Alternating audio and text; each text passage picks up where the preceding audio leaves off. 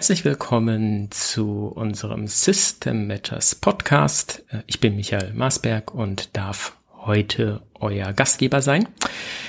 Wir sprechen heute nicht nur über Electric Bastionland, sondern vor allem mit der Person, die hinter dem Spiel steckt, mit Chris McDowell. Und bevor ich Chris begrüße, ein kleiner Hinweis und bevor ihr euch wundert, wir führen dieses Interview in Englisch und damit wechsle ich auch jetzt ins Englische.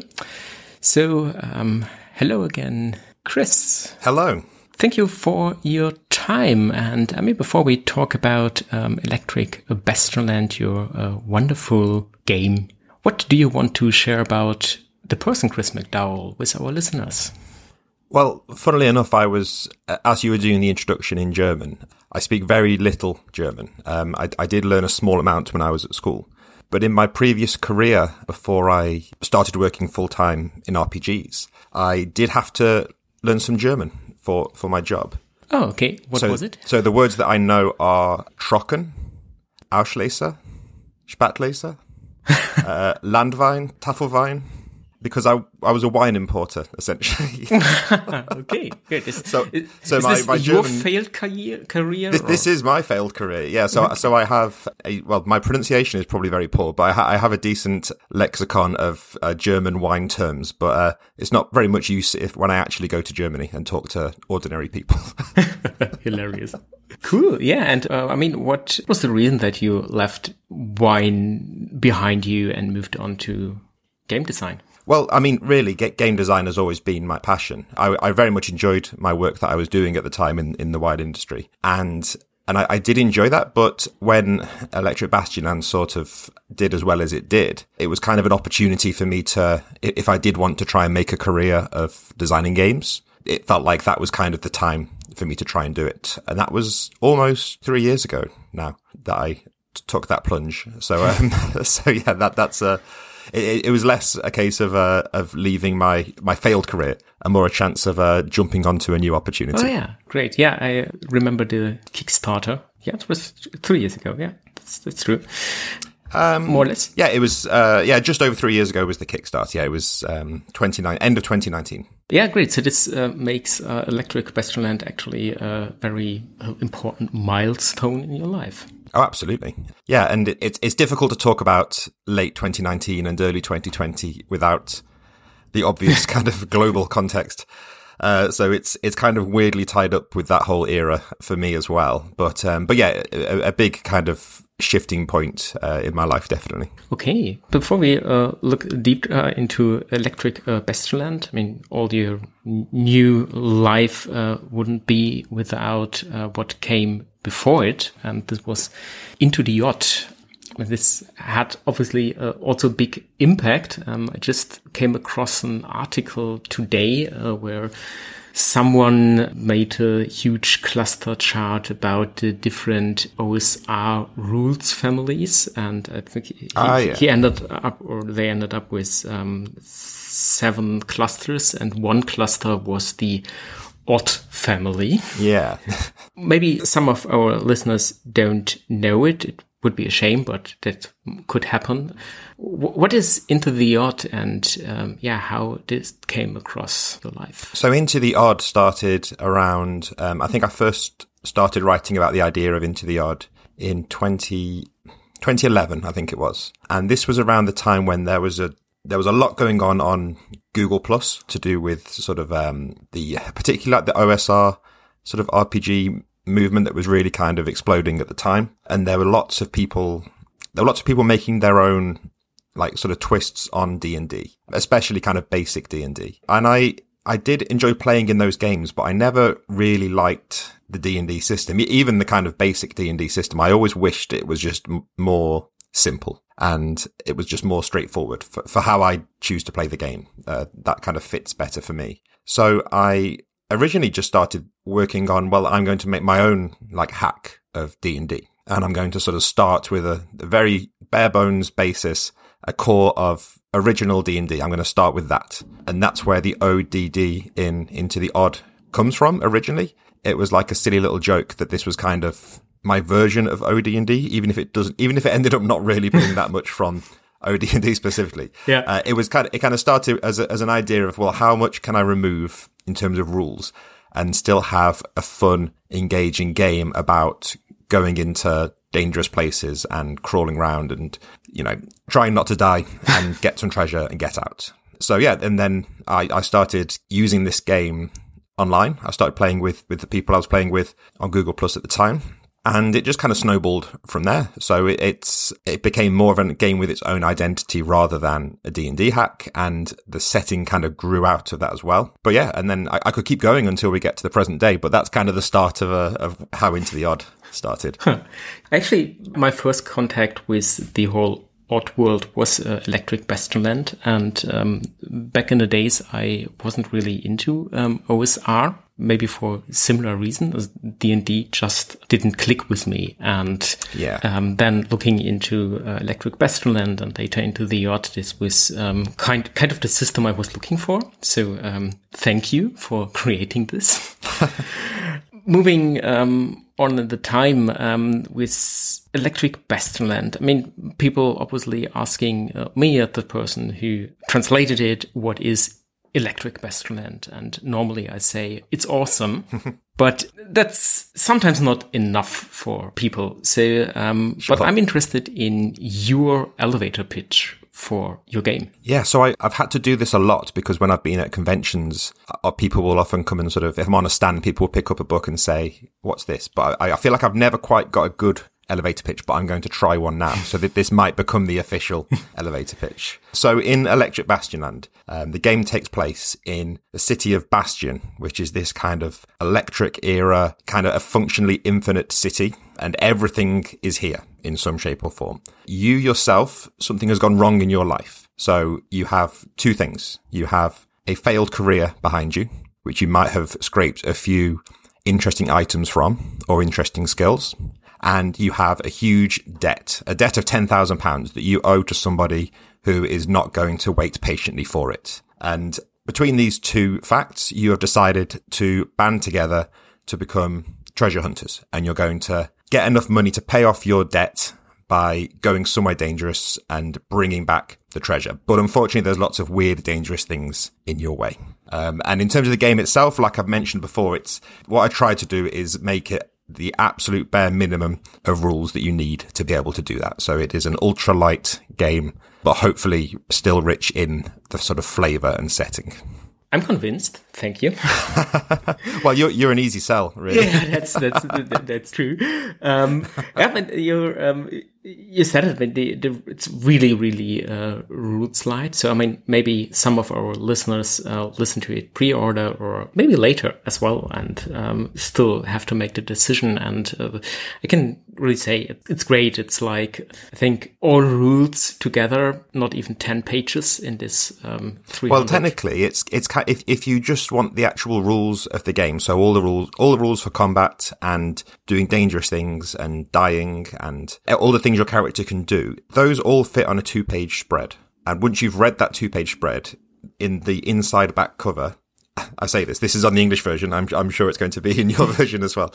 Uh, there is a there is a one page kind of reference as well. So so yeah, my goal was to try and get everything onto one page so you can lay the book open if you're running the game maybe for the first time, and you've got everything that you need in terms of rules straight there on two pages. Yeah, we actually kept the format. Ah, great. So it, it was kind of a bit uh, of a little challenge um, because.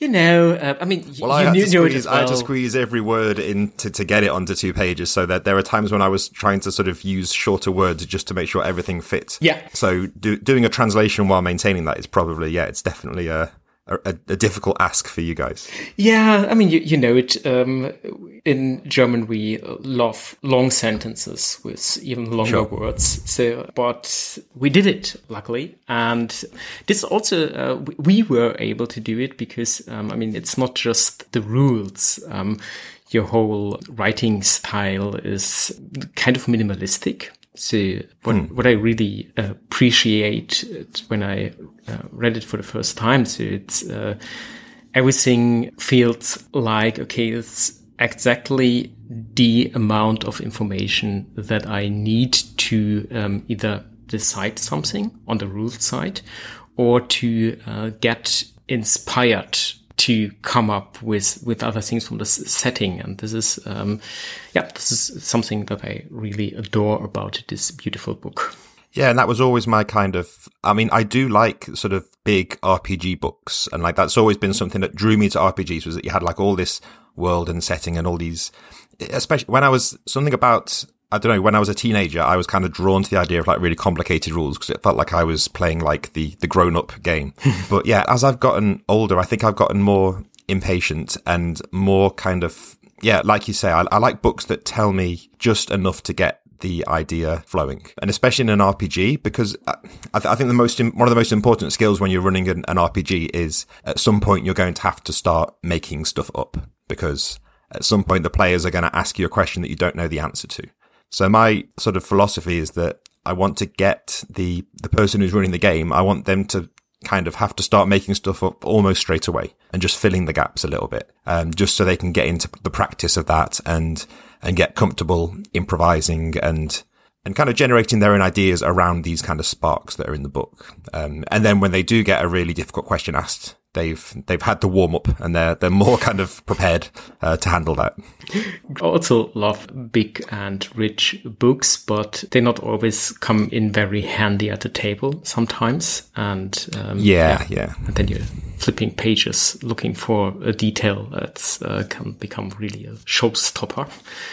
But going back to Electric uh, Bastionland, um, I mean, into the Odd, which was re-released uh, last year as a remastered edition, but um, compared to Electric Bastionland, is uh, Into the Odd um, a small book, thin book. So, what was your um, main idea to uh, for for Electric Bastionland? Was it to um, expand the the world? Yeah, so I, I, I was pretty happy with the rules in Into the Odd, and I didn't want to just make sort of Into the Odd 2, like new edition, because I was happy with how that game was. So originally I was kind of thinking, well, I, sh- I want to do like just a big source book for the world because the setting in Into the Odd originally was kind of a little bit of an afterthought because I just wanted it to be a place where you could, you could put your own ideas in there. So it's very open. So things like how you've got just the one city of Bastion. So if you've got any idea for like an urban thing, you can find a place to put it somewhere in Bastion. And the fact that you've got deep country, which goes on, goes on forever. And parts of deep country are like going back in time. So if you've got like an idea for a medieval or renaissance or like ancient feeling game, you can say, well, this is happening out in deep country. And while they, they started as kind of game conceits, really. I really liked the way that this world started to kind of feel.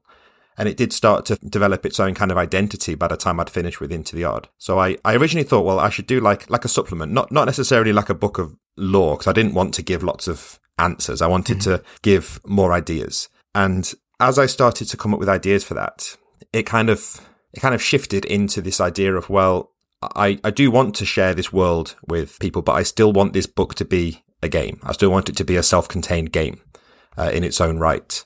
And I want it to be so you can use material from both games with each other. And it's the same, it's the same world in like two slightly different eras. So yeah, I reached a point where I just thought, well, no, Electric Bastionland is going to be a game as well. Mm-hmm. Um, and the way I decided to get the world across, the thing, the thing that clicked for me when I sort of knew that I had a sense of what this book was going to be like was when I thought, well, what if you described the world a large part of the world through the characters themselves, rather than having a big list of places, having just a big list of potential characters that you might be, and each of those characters tells you something about the world. So that's what happened with the failed careers in Electric Bastionland. So everyone that starts the game starts with one of, there's just over a hundred different failed careers in the book. And it was a slightly risky idea, but I decided each one of them would have a full spread in the book with a big piece of art and lots of different options for the stuff that you start with and, and answers to the question of, well, what happened to you in your failed career? I still have to kind of keep saying this because I do get the odd person that sort of asks, well, so should I, so I'll roll my character and then I'll never look in that section of the book again, right? And I have to say, well, no, this, this is the book. This is, this is, uh, where a lot of the world exists. And if you're running the game, you can open to a, a random page in the book And if you're in the failed career section, you might get something like, let's have a look, the pie smuggler I've just opened up onto. and it gives, I could use the names from here. I can find ideas in the artwork. I have ideas for equipment that this character might have. I have a company that this person owes a debt to that I could be using as a protagonist. So I wanted each page to kind of simultaneously give you something for your character when you start the game, but also be a sort of library of resources for when you are actually running the game as well. This is something that I really um, love about the book, and I couldn't say that I have seen something similar in a different game, and it, it works. Like you say, when you run it with random people at a convention and they just roll the characters and they immediately have an understanding and a feeling not just for the character but also for the world and um, i also sometimes i use it for different games and they are also a bit weirder or more uh, have a let's say surreal or odd approach to it and just hmm. pick a d100 and use this as an uh, NPC, and this is uh, this is really a great resource. Yeah, oh, yeah. Well, that that's great, and um, I, th- I, think that's part part of the reason that I don't have a really good elevator pitch for the game is that when I'm actually running the game, uh, like like you've said, I, I just like to get the players to roll a character straight away because if we if we all if we each roll a character and then we each tell the rest of the group, well, here's what my character is and here's what I have. You almost don't need to then tell the players much more about the setting because they will have worked out a lot just from the context of who these characters are. And that was something that people would often tell me about Into the Odd was that they enjoyed that. So yeah, it was kind of an idea of taking that to the extreme. Well done. Um, talking about failed careers, this is uh, also a question that came up from our community. Do you have a favorite? I can't say that I have a favorite. I think the ones that the one that always sticks in my mind, and I think it's because it reminds me of a particular moment when I was making the book is the science mystic. Because when I wrote that, I kind of had, it was kind of a, a twist on the idea of, I don't know if you know in, I don't know if they have it in modern D&D, but in like third edition D&D, there was a mystic theurge or something where if you were like a cleric and a wizard, it was like a weird multi-class prestige class that I think was no good, but I always liked the, it was slightly ridiculous, this idea that you would be trying to like study both of these things at once. So yeah. it, was, it, was, inspired by that. And it was like, well, th- there's not really like magic magic in this world. So what if it's a science, it's someone who it splits between like science and mysticism. And, and I, I wrote that and I had all this planned out, but then, um, Alec Sorensen, who did the artwork, it was one of the first illustrations that he came back to me with. I think I sent him like 10 and said, look, just let, us do 10 first, 10 failed careers. And, um, I'll sort of give you some feedback and we'll, we'll make sure we get the tone right before you kind of dig into the rest. And the science mystic, when it came back, was it was completely different to how I was picturing it. But straight away, I knew it sort of looked right, and it was like it was like the moment that I knew Alec had a really clear, like really interesting, like vision for how this was going to look. Um, so that one, that one's definitely got a kind of a place in my heart for sure. Oh, cool. Before we talk about uh, Alec, this it's it's funny. Uh, we did another podcast for System Matters where we are talking about uh, the translation we test rolled a character and it was this failed career. Ah, okay. that they came up. Yeah, you already mentioned um, uh, Alec Sorensen, and uh, I mean, it is uh, his his art was also one of the selling points for me to back this book, and it's really amazing. I, I, love his style, and it's really great that this, this one uh, artist who designed everything, and I think he really has an uh, impact on this book, and his also kind of minimalistic style fits very well to the setting. How did you find him? Oof, I, I think I have to give credit here because when I was looking for an illustrator for Electric Bastion, and there was there was a little bit of a turbulent time where I had sort of s- some people I was talking to, but then some people were some things didn't work out, and it reached a point where I was getting to the I was getting a little bit nervous that I wasn't necessarily going to find someone, and it was um and I knew that I wanted one person to do the whole book because I knew that I wanted it to be like one person's vision in terms of the actual artwork and someone that could really kind of come in and like collaborate and contribute to the world. And I think in one of my many moments of desperation, I, I messaged uh, Patrick Stuart, who is the writer of various RPG things like Deep Carbon Observatory, Veins mm-hmm. of the Earth, and, and various other things. And I think I contacted Patrick and said, "Oh, by the way, do you know any any, any really interesting artists that have grabbed your attention recently?" And he, he, sent me a huge list, and I think one of them was Alec, and um, that was the initial kind of clue that I got that eventually uh, led into me uh, getting in touch with him and, and us making it work. How much of freedom um, had he in, in his designs or in designing the careers. I mean, his, his images are also very rich with some hints in the details. Um, there's still artwork in this book, uh, after, after years where I spot, uh, interesting detail in the background. I'm, I'm, like, oh wow, this this is something that I want to include in my next game. And um, how much of this uh, was your vision and uh, his vision? Well, I kind of gave him the, the worst of both worlds because he's told me he was very happy with this direction, but I, I still feel slightly guilty about this. So I, I said to him that I wanted him to like, you know, have lots of freedom and just try things out. And I didn't want to give him specific briefs for each piece of work. And I know some artists artists would either love that or hate that in terms of having such a kind of broad brief for the work. So I, I gave him lots of like ideas of like the tone of the world and just kind of the feel of things. And the, the failed careers were already completely written. So I said, mm-hmm. like, if you're struggling, just look through like the bits of equipment that are on the failed career and just kind of put some people in like with that equipment in the background. And one of the, um, the, the two, the two kind of big influences that I wanted to try and get into the artwork were, if you know the, the painter, um, L.S. Lowry, who painted, uh, a lot of kind of industrial, like paintings of like industrial England around like the early 20th century. Mm-hmm. And some of his famous paintings, they weren't all in this style, but some of them were in this style of almost like, uh, they called them like matchstick men. So like little, t- lots of little tiny people, uh, in a kind of crowd scene and, lo- and lots of detail. And the other thing that I wanted to bring in was um, again I, I, don't I'm sure you have this in Germany. You have like Where's Wally books right? Yes. Yes. Yeah. Not so much for it to look like one of those books because I always loved them when I was a kid. And the thing that I loved was like you say just like looking through for details. And even when you found you know found Wally it's just like fun to look through and see little stories happening in the background. And um and yeah they they were the two kind of things that I I kind of pointed at and said, I, re- I really want to have that kind of feel. And it's interesting because in, in the first few pieces that Alec sent through, I think he was probably sort of testing the water in terms of like what he could put in there. So they were, they were very good, but they, as the process went on, he started to get a little bit more wild and experimental with like just weird looking people in the background and like weird things happening.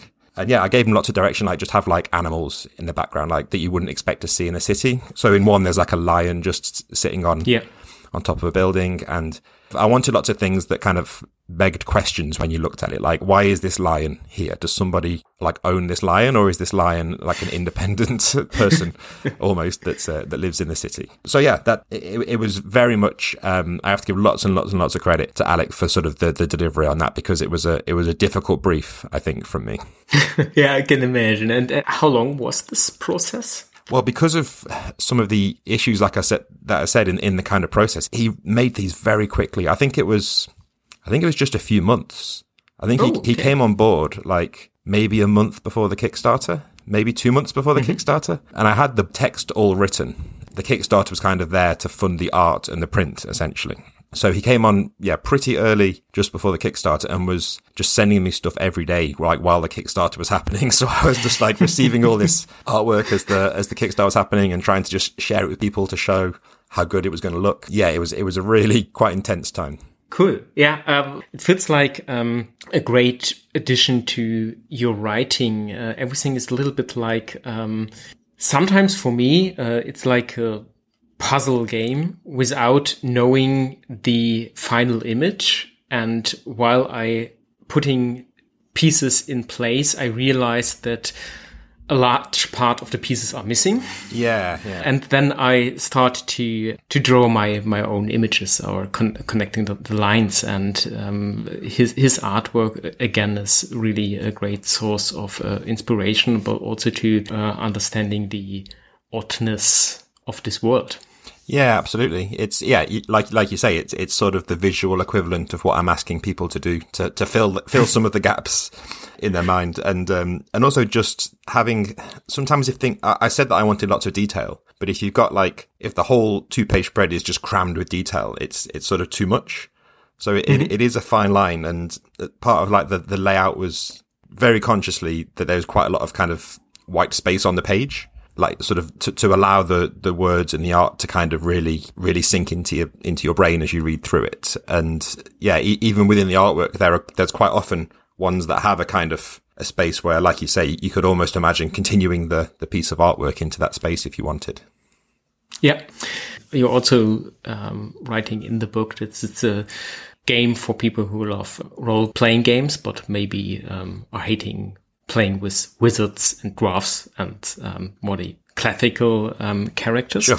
So let's say, why the electric in Bastionland? What was the thing that really um, interested you into bringing it into this unusual era? I do like games with, you know, more classic fantasy things, but that there are just so many. So I thought uh, that there's no mm-hmm. point me doing one because there are so many that are doing this. And I, I wanted to do something a bit different. And I knew that I wanted there to be elements of kind of a little bit of horror and a little bit of weirdness and a little bit of humor as well. These are all things that really appeal to me about a setting. And all those things work a little bit better in my experience, if the world itself is a little bit more relatable, because mm-hmm. horror is often really effective if it's combined with like a relatable setting. Like, you know, the, the, the, obvious like classic horror film is kind of somebody in a house on their own, like that, that looks like your house. And that, that yeah. makes it more scary. And same with like weirdness. When you, if everything is weird, it's sort of like your brain almost doesn't like absorb it because it's just like, I, I, don't know what's weird in this world and what's not. Whereas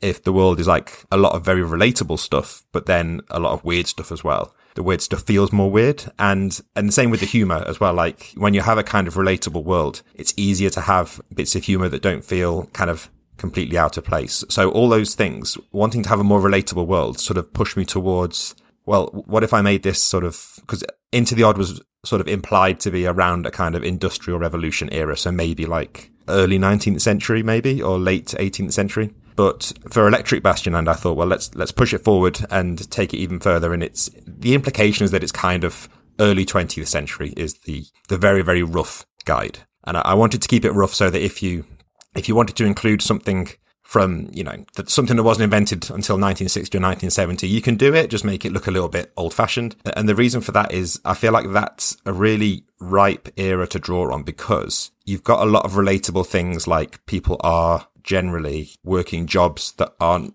a million miles away from, you, you haven't got like people who are serfs and like peasants and th- things that it's very difficult to relate to as a kind of person living today.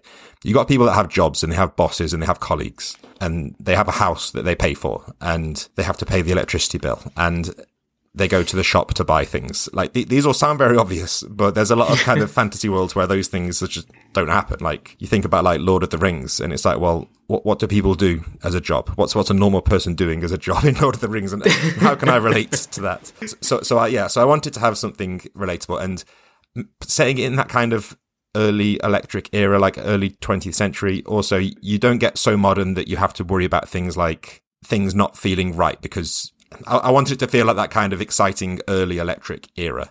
Rather than being a kind of alternative today, I wanted it to be like an alternative just a few yesterdays ago, if that makes sense. Mm-hmm. Totally. And are there uh, some specific sources you've drawn your inspiration from?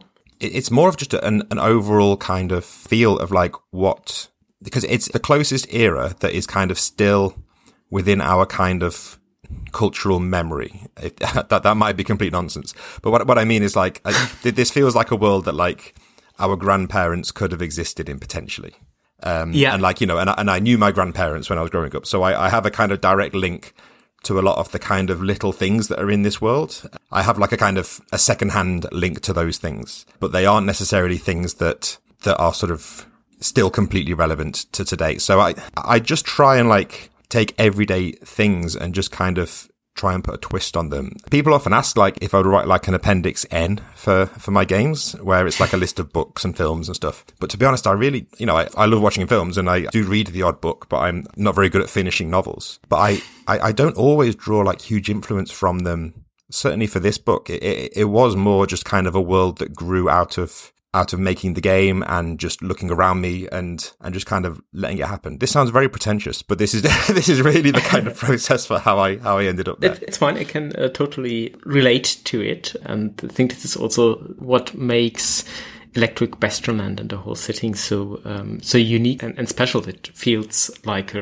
um, kind of self-contained world that um, makes sense without making sense sometimes. Yeah. But it has um, unique and strong feeling to it. And because it's because so much of the world is baked into these these failed careers, um, a lot of those are drawn from kind of like experiences that I that I kind of have had or have like have heard people tell me about. So I just opened the page now to the the small town refugee who's kind of someone who's come from the kind of a, a rural environment and they've moved to the big city which is kind of like how I felt when I moved from a rural environment to a big city. So a lot of these things are kind of, yeah, based on personal experience. Although I have just opened up to the exposed imposter, and I'm hoping that's not going to be something uh, that I that, that is a part of my life. Um, there's one thing. Uh, what I love about the setting is this crazy bureaucracy of this city, and um, this this is something I can relate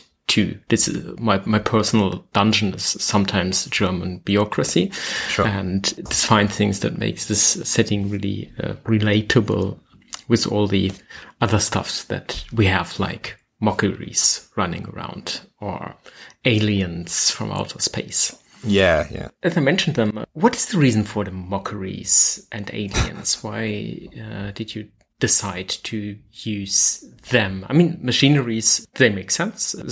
Electric Bastionland, but uh, why mockeries? Why aliens? Yeah, I, I, knew that I wanted to have, I knew that I, I wanted the, the, the city to mainly feel like kind of a, a, human world. I wasn't interested in making like my own version of like elves and dwarves to put in this world. That there's enough variety within humanity, I think, to, to do that kind of stuff anyway, especially in a kind of huge metropolitan city like Bastion. So I, I knew that I wanted some, some ideas in there for if you wanted like a non-human either antagonist or just like a contact. So yeah, the machines, like you say, are kind of an obvious one because electric is in the title. So it's like, well, what if there are these kind of almost artificial intelligences in the world? Mockeries, it's a really stupid thing, but I grew up really loving the, um, the movie Muppet Christmas Carol. uh, which is kind of, uh, it's exactly what it is. If you've not, yeah. if you've not seen it, you know from the name, but I, I, I always liked, I would always like joke with my sister when we watched it at Christmas, like, well, how does this world work? You've got like pigs walking around who are Muppets and they have, these are presumably pigs with jobs.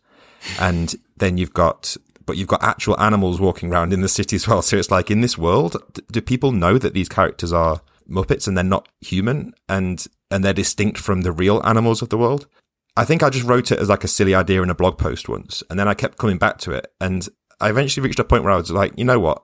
I'm going to put them in this setting because I felt like I shouldn't because it was too silly, but I thought I, this is something that feels very close to my heart. So I'm going to put them in there. So yeah, they are essentially kind of like animal Muppets brought to life. And, and that's why they're in there. Thank you for putting them in. Uh, oh, and the aliens. The aliens are less well defined, and the the idea of having aliens is again, it, it's another kind of game conceit that grew into a setting thing. Because I knew in this world, I, again, just to kind of differentiate from like sort of fantasy, I thought, well, I don't want to have like your classic idea of all these specific religions within the city. I wanted it to be like, well, there's lots and lots of little kind of cults and um, temples and things. And that it's not that you need to learn what these religions are, but a lot of them are focused around the stars and just the general vague idea that there is like power in the stars themselves. And I hinted at there being like aliens in Into the Odd. Um, usually if there was like a weird creature or something, I might have hinted, oh, this is a creature from the stars.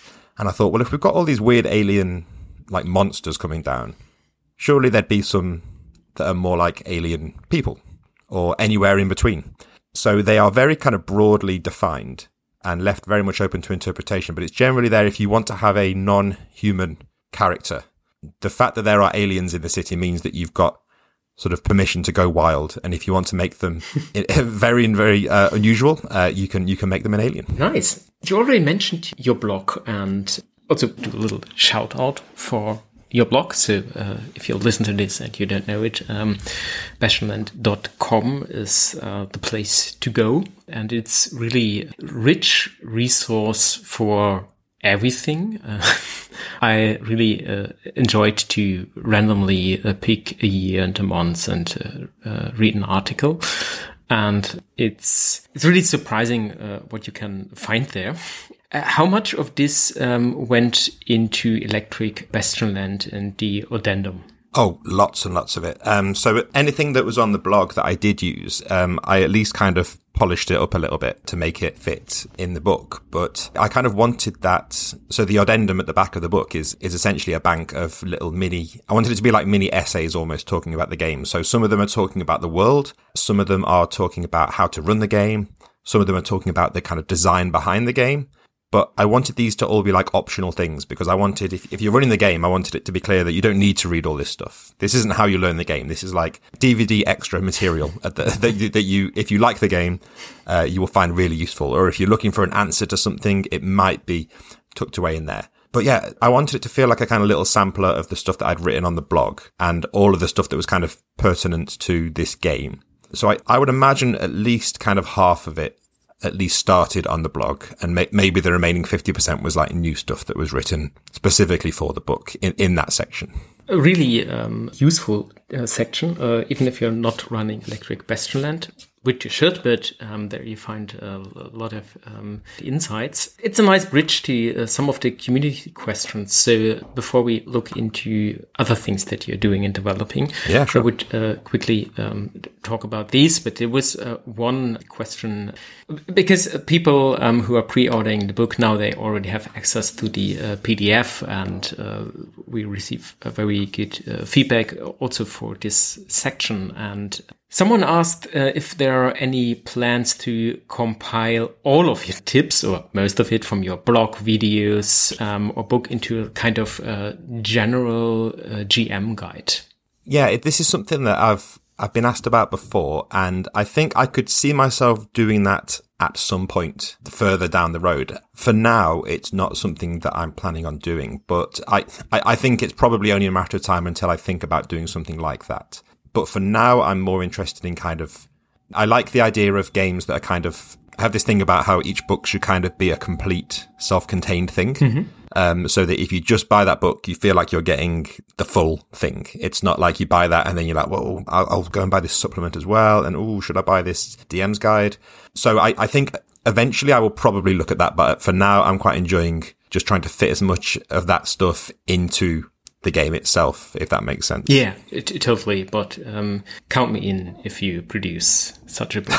Um, yeah, I'm definitely not against the idea, but I, I think I think that would be something for uh, yeah in, in, a little in a little while. Yeah, talking about your tools and advice, there's another question. Um, which is for you the most useful or let's say central GM tool and advice in the Electric Bastionland addendum? I think there's kind of two for this that I would really recommend. So, so for all that I said, that you don't need to read the addendum, there's maybe two parts of it that I think are, are really worth looking at. Uh, to be fair, these, these parts that I'm going to say are actually in the the conductor's guide as well. Mm-hmm. But I think that the first one is this idea of what I call um, the ICI doctrine, which is information, choice, and impact. I think when I kind of reached the conclusion of having those three things in order as kind of, it's like the core of what I do when I'm running the game. And it's, I found it to be really useful to remember where you need to make sure you're giving enough information to the players. And then you need to make sure that whatever situation you're in, the players have got some kind of choice, that they're not just being pushed along. And then when they do make a choice, you need to make sure that the choice has impact. And I think all of the games that I think back on where I've gone maybe to a convention and played in a game and not really enjoyed it. Usually it comes down to one of those things not working. It comes down to, well, I felt like I wasn't given enough information or it felt like I sat through the whole game and I didn't make a single choice. Or it might have felt like there was no impact. Everything I did just kind of happened and then the game carried on going without it kind of feeling like I was having an impact. So I would read that because I think that's, that's for me is the thing that is often at the forefront of my mind when I'm running the game. And the, the other tool in here that I probably use the most is the Spark tables. I knew that I wanted it to be random tables in here. And in Into the Odd, I had a lot of tables that were like big D100 tables, just like your kind of classic list of maybe not 100 things, but rolling a D100 and looking down to to find a specific answer to a thing, like what's around this corner, and I would I would make a list of things so that if you were exploring the city, you could roll a d100 and find what's around the corner. But in Electric Bastion, and because I wanted to make it more about encouraging improvisation and encouraging the conductor to kind of make the world their own, I had spark tables, which instead of having lots of kind of very clear, definitive answers, you would instead roll uh, 2d20 and that will give you sort of two words that might come together to make something. So for the city of Bastion itself, there's a spark table here that has two columns of 20 things and I might roll and get, so I just got, I just got dirty university, which is slightly unfortunate. So we'll move on. And then, uh, if, if you roll again, you might have got something like a pastry graveyard. yeah. And it's, you can, you can take it very literally and say, oh, it's a pastry graveyard. Or you can start to think, well, these are two things that, these are two elements of the city. How might they come together? Um, maybe this is a place that it's a, it's a patisserie, perhaps, that specifically makes like funeral pastries that are like all black. And it's a very kind of somber, um, shop that sort of has this kind of death mourning themed pastry. And I wanted the players to be able to come up with those kind of ideas themselves and feel like they were making their own version of the world. Uh, so the spark tables for me are the thing that I probably use the most for things like that. Oh yeah, uh, also great fan of those. Uh, yeah, another question that we have with all your ideas uh, into games, you um, mentioned it with Into the Odd that you um, started it, uh, testing it at uh, Google Plus back in the days. Um, hmm. How do you um, test your ideas, games? Are you testing them? I understand that some it, it's difficult for some people to test their games just because of their personal circumstances, and I'm not going to say that it's like essential that you have to test a game for it to to work. But I've always found that when I do test one of my games, especially early on in the process, I always kind of leave that playtest thinking with a giant list of things I want to either change or expand on, or even just things that work really well. You might kind of stumble onto something that you put in there thinking it was a very small thing, but it ended up being really important to the game. And then you can kind of make that more central to the, to the design of the game. So I do test at the moment. I think, I think because we were um, stuck playing online for so long, at the moment I'm I haven't done much online play. I'm much more interested in playing in person now. So I've got a few groups of guinea pigs who are often quite happy to test something out as long as I don't test their patience too much with it. But, um, yeah, I, I, try and kind of do, do my tests in person now. Yeah, great. But it is also, um, uh, actually a playtest for your next project, Mythic Bastionland right? Yeah, so Mythic Bastionland, I've put out a sort of document for that as it stands. Because yeah, pl- playtesting it myself is one thing, but it's the the real test is if somebody else picks it up and I give them no further input. They just take the, the rules as they're written and tries to run the game. That's like the real test as to whether it's going to work or not. Um, and yeah, it's, it's been good. It's, it's still early days, uh, for Mythic Bastionland, but it's, um, it's definitely something I want to keep on, keep on working on for sure. But yeah, the, the sort of elevator pitch with Mythic Bastionland is if Electric Bastionland was a game about kind of going around a city and going into dangerous places, I wanted to do a game that was more about the sort of the two things I really wanted to do is uh, dip into sort of the idea of wilderness exploration and travel and have a kind of really kind of at the opposite of kind of the urban feeling game of Electric Bastionland. And also one that kind of dipped into into myths and kind of legends and kind of mythology. The idea is that if you walk away from or, or if you drive away from Bastion and go into deep country, the idea is that often it's like going back in time. So if you went down the right road in the right direction at the right time of day, perhaps you could end up in a past that didn't actually exist. So it's kind of set in the kind of the mythic past of Bastion rather than the real past of Bastion and it's kind of a world that exists in the kind of almost the creation myth of Electric Bastion. Bastionland. It sounds very pretentious when I phrase it like that, but the the essence of it is it's not that you're playing in the history of this world, you're playing in the mythology of this world, which may not necessarily be real, but somehow you ended up there. okay, that's cool. Um, do you know already when you're planning to release or finish it? I would love to finish it as soon as I can. With these things, it, it's it's hard to predict. Yeah. It's my main kind of focus this year, to be honest with you. So by the end of the year, I would at least at least like to know when I'm going to be kickstarting it, or maybe if I can can work really hard, maybe maybe get it ready to kickstart it at the at the very end of the year. Oh, okay. Fingers crossed. Yeah, fingers crossed for sure. Yeah, uh, a few more um, questions. Um, with talking about the uh, playtest, was this something about Electric Bastionland that you wanted to put in, but then you realized through testing that the concept maybe does not fit really? Yeah, so so originally when I was writing this book and it just kind of it kind of had the code name like Oddworld supplement or something. And I I went in and I wrote a big list of things I wanted to put in there. And a lot of them were going to be like new little rule systems. So I was like, oh, there should be something for like leading an expedition on like a boat and managing your crew. And there should be something about like, what if you do get your hands on like a spaceship somehow and you're able to actually go into the stars? And, you know, that there should be an expanded version of the rules for like running your own business. And every time I put them in, they just kind of sat there and some people might have sort of said like, oh yeah, that's interesting, but it wasn't kind of feeding the main core of the game for me. And a lot of those things I, I sort of chopped out. And at the top of the document, when I was writing the game, at the very top of the kind of Word document that I was using, uh, I had three things. Number one, I'll, I'll phrase it carefully. I'll, I'll give you the, um, the, the PG rating of, of, this phrase rather than the 18 plus rating that I actually had in there. Uh, it was stop adding stuff because I felt like the temptation is always there to add stuff and like, well, this has got to be in there. And I would joke with people that I, oh, I'm, I'm writing advanced into the odd.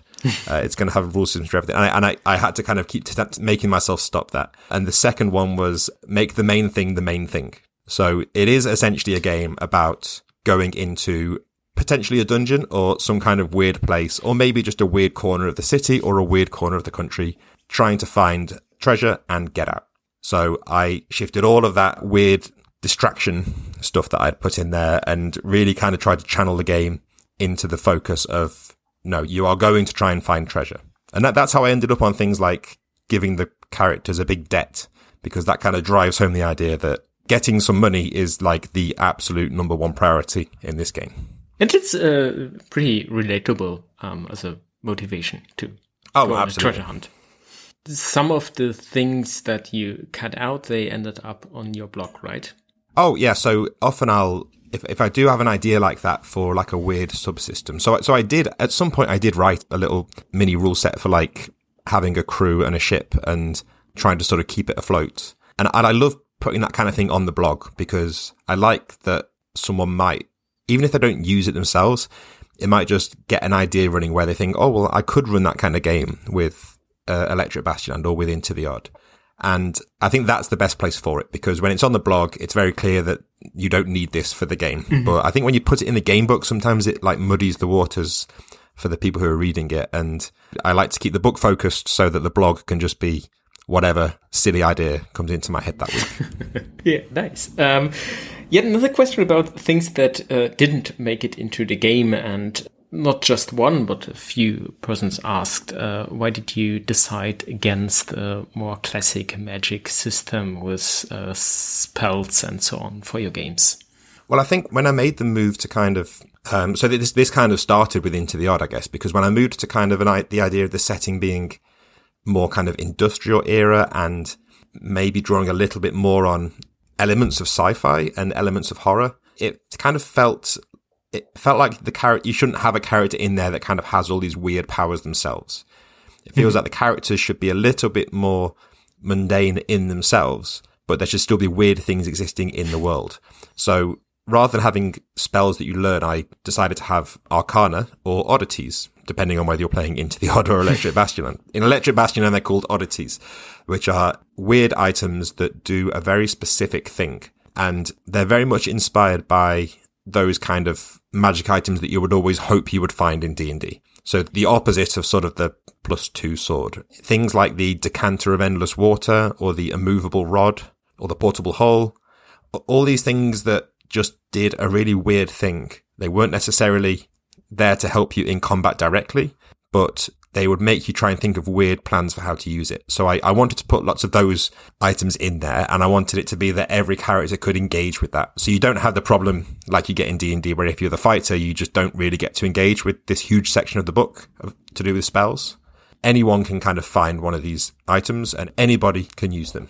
So yeah, that that was the idea really. Uh, was it also um, decision based on your overall design goal to keep it really as simple as possible? Yeah, because the, the idea with uh, these, and, and I did originally have a, a rule system for it. So I had a thing where like different oddities would have a, like a power level and mm-hmm. you had to like pass a test to be able to use it safely and you had to like attune yourself to it and there was only so many you could carry. But eventually I just kept chopping that away until there was nothing left. So now they're just things that just work. So if you have let me think of one. There, there, there's one that's the, the bone magnet is the one that I always think of. Um, yeah. So that the bone magnet is presumably a big magnet and it attracts anything that has a skeleton, anything that has bones. You can either attract or repel it. And that's pretty much the extent of the rules for that item. It doesn't have a power level. It doesn't have like a mana cost or anything like that. It just does that. And this means you have to be very careful when you write them because if you make one that's too useful, like in too many situations, it kind of becomes, it's like fun to begin with, but then when it becomes like the universal solution to everything, it becomes a little bit of a problem. And I like giving players very powerful things, but I always want to keep it just before you get to that point where it's too universally useful. So they're often like weirdly specific in their use or, or if they are very powerful, perhaps they need like a, there's a weird limitation on when you can use it or it consumes something in requirement for it to be used. And these requirements also add wonderfully to the uh, weirdness of the setting, which is a nice bridge to the next question. What is your personal fascination about or for uh, weird fantasy and all the odd stuff in general? I think it's very difficult to come up with something kind of new that nobody has heard of before. So I, I, think I would never try and sort of do that. But, but what I do like is that sense of surprise that you see with people. And I, that's why almost one of my favorite bits of the game, almost always, when I'm playing Electric Bastionland with a new group is rolling the characters because they don't know what to expect. And they roll a few dice and they get a few ability scores. And then I say, okay, so that means you've got failed career. So I've opened it up here to number 29B and you are a mendicant mycologist so you are like a mushroom lover, basically. you study study fungus, and you might start with you know a, a, really strange type of mushroom that absorbs light when you cut it open. And you might start with one of the other things that you might get is uh, let me have a look. Might obviously have some psychedelic mushrooms. Uh, you might have just a map to somewhere strange, and you have a mushroom cap that you wear. And it's always fun seeing that surprise on people's face when you tell them what their character is when they're perhaps coming into this blind expecting something a bit more like, well, you're a fighter or you're a thief or you're, you're a ranger. So I, I think I just like seeing that surprise. And it's, it's a fine line where you don't want it to be so silly that somebody laughs at it and then they're like, okay, that, that was a good joke, but now what's my character for real? The, the sweet spot is when I know that it's a good one is when people laugh and then they're excited to sort of use this character and to see where this goes and, and to see how they can use this weird item that they've got. This is, this is very true. Yeah. Uh, I think I have one one last one. Yeah. Uh, this is, I think, um, you know, role playing gamers are always interested in the next uh, new thing. Um, what other RPGs are you uh, playing privately? Uh, is it just um, your games or other games as well? So I do have to make I have to kind of sort of make myself go out and play other RPGs because the temptation is when I get a group together to play an RPG, I've usually got something I want to test. Um, so, so weirdly this year so far, I've been playing a lot of like miniature tabletop games. So I could talk about that all day. But in terms of RPGs, I think the most recent one I played was probably there's a little mini series of games called 2400, which, yeah. which are these, it's by yeah. Jason Tocci and it's this set of kind of there's like I think ten or twelve games when, when you buy it. You get this whole set of ten or twelve little mini games that all use the same rules, and each of the games fits on a a little one page that you just fold in half. So like a just just a folded piece of paper that has everything you need on it for that game. And they're all these kind of like gritty lo-fi sci-fi he calls it. And it's it's a very minimal package, but it gives you a lot of there's a lot of like random tables and things packed into these little leaflets. So I've been really enjoying playing around with them because it's it's a really good what, what I've actually been doing is running it and not preparing at all. Almost as a little challenge to myself to kind of see how much of this world can we just generate by rolling on tables as we play. So yeah, if you've not tried those out, that's a really fun, fun challenge to try as a GM. Uh, so yeah, that's 2400 by Jason Tocci. Oh yeah, I, I know them. I found them uh, itch.io. Uh, Yes, they're yeah. available, and uh, it's uh, they're really really lovely, and they can be very challenging, but uh, for GM, uh, but also a good uh, lesson in improvisation. Yeah, it's one of those fun challenges. You, get you get some RPGs that are a challenge in a bad way because you feel like you're um, trying to sort of hold a house together in a storm, uh, keep all the systems in place. But the system itself is very simple. That the challenge comes from a sort of doing your best GMing that you possibly can with this kind of minimal framework. Yeah, that's definitely true. Um, I just realized uh, I skipped one uh, topic in uh, the notes. Uh, you talked about miniature uh, games, and obviously your blog is uh, also full of uh, examples uh, of your love for these tabletop war games. Um, what, what's your fascination about these games? And uh, on the other hand, why don't they uh, matter in Electric Bastionland? I think it's weird because I, I love miniature games and I love role playing games, but I, I kind of like them to be kind of one or the other. I, I'm not a huge fan of games that exist in that middle ground where it, it's an RPG, but you sometimes stop to play like a skirmish miniature game. Mm-hmm. Again, I like to sort of keep the main thing the main thing.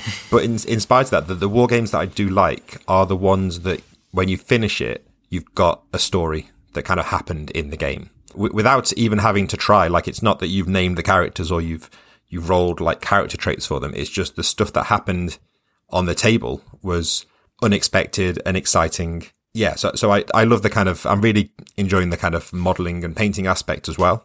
but yeah, what I really like is the idea that you, you come together with another person and you kind of, you play this game where you are being competitive, but you're also collaborating to like make a story happen. And that it's a nice twist on kind of what I get out of RPGs. It kind of scratches the same itch from like a slightly different angle.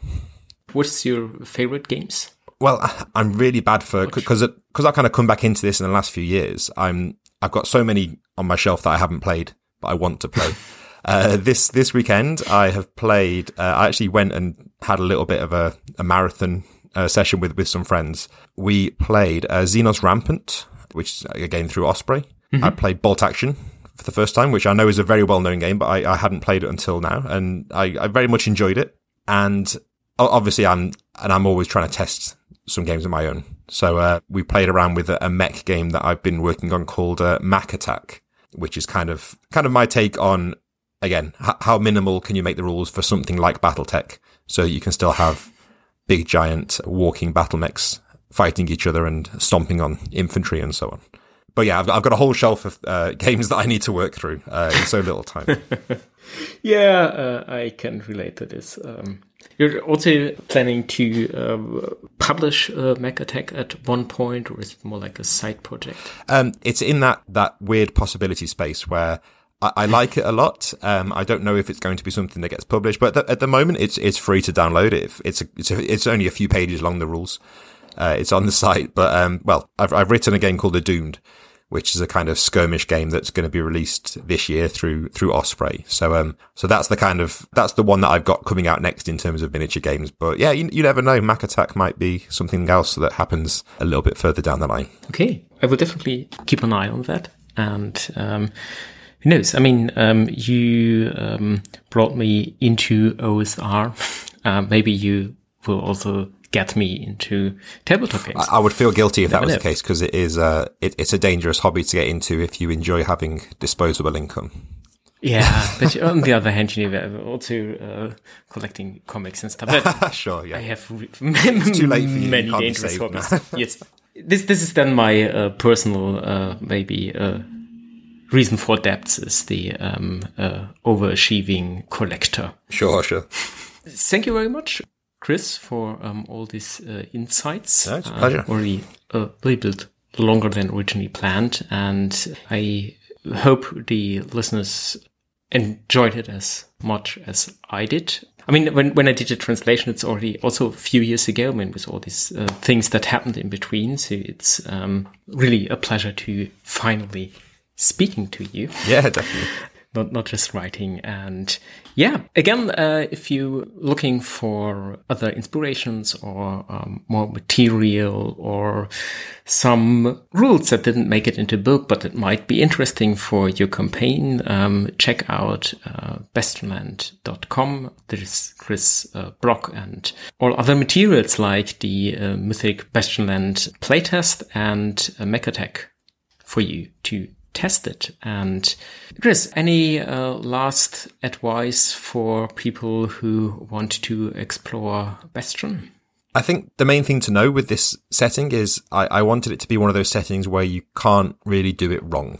So my version of Bastionland is very much inspired by my experiences and I've put some of that into the book. But if your nearest city is different to my nearest city, so if you're, if you're growing up in, you know, Munich or Berlin or, or, you know, Kuala Lumpur or Tokyo or anywhere, I always love it when I hear people drawing on their experiences for the world and really making it their own. So I always try and whenever I get a chance, really give people the kind of encouragement to to do the world however they want it and uh, to not worry about doing it wrong. Great. Awesome. So, thanks again. And I'm switching back to, to, to, German, and maybe you want to listen in and test. yeah, I'll see. I'll see how well I can do. Not talking about wine. So, um, let's uh, let's see. Das war unser Podcast mit äh, Chris McDowell, ähm, dem kreativen Kopf hinter Electric Bastionland. Und wann immer du diese Episode hörst, ist Electric Bastionland vielleicht noch weiterhin der Vorbestellung. Dann hast du die Gelegenheit auch noch Zusatzmaterial zu bekommen, weil wir noch ein Abenteuer von Chris übersetzen und auch noch ein schriftliches Interview mit ihm haben, das wir reinpacken. Und wenn nicht, dann, äh, und du hast diese Folge später, dann äh, gibt es dieses wundervolle Buch einfach schon ganz regulär zu kaufen. Und wir legen es dir sehr am Herzen. Und damit verabschieden wir uns. Einen schönen Morgen, Tag oder Abend, wann immer du dich befindest.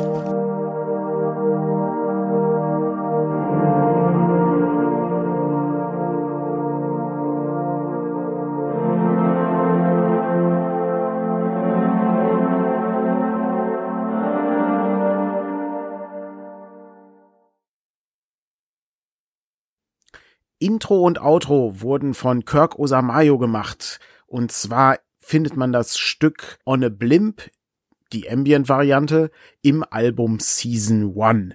Und das Ganze steht unter Creative Commons Lizenz. Vielen Dank fürs Zuhören und wir hören uns beim nächsten Mal wieder. Bis dann. Tschüss.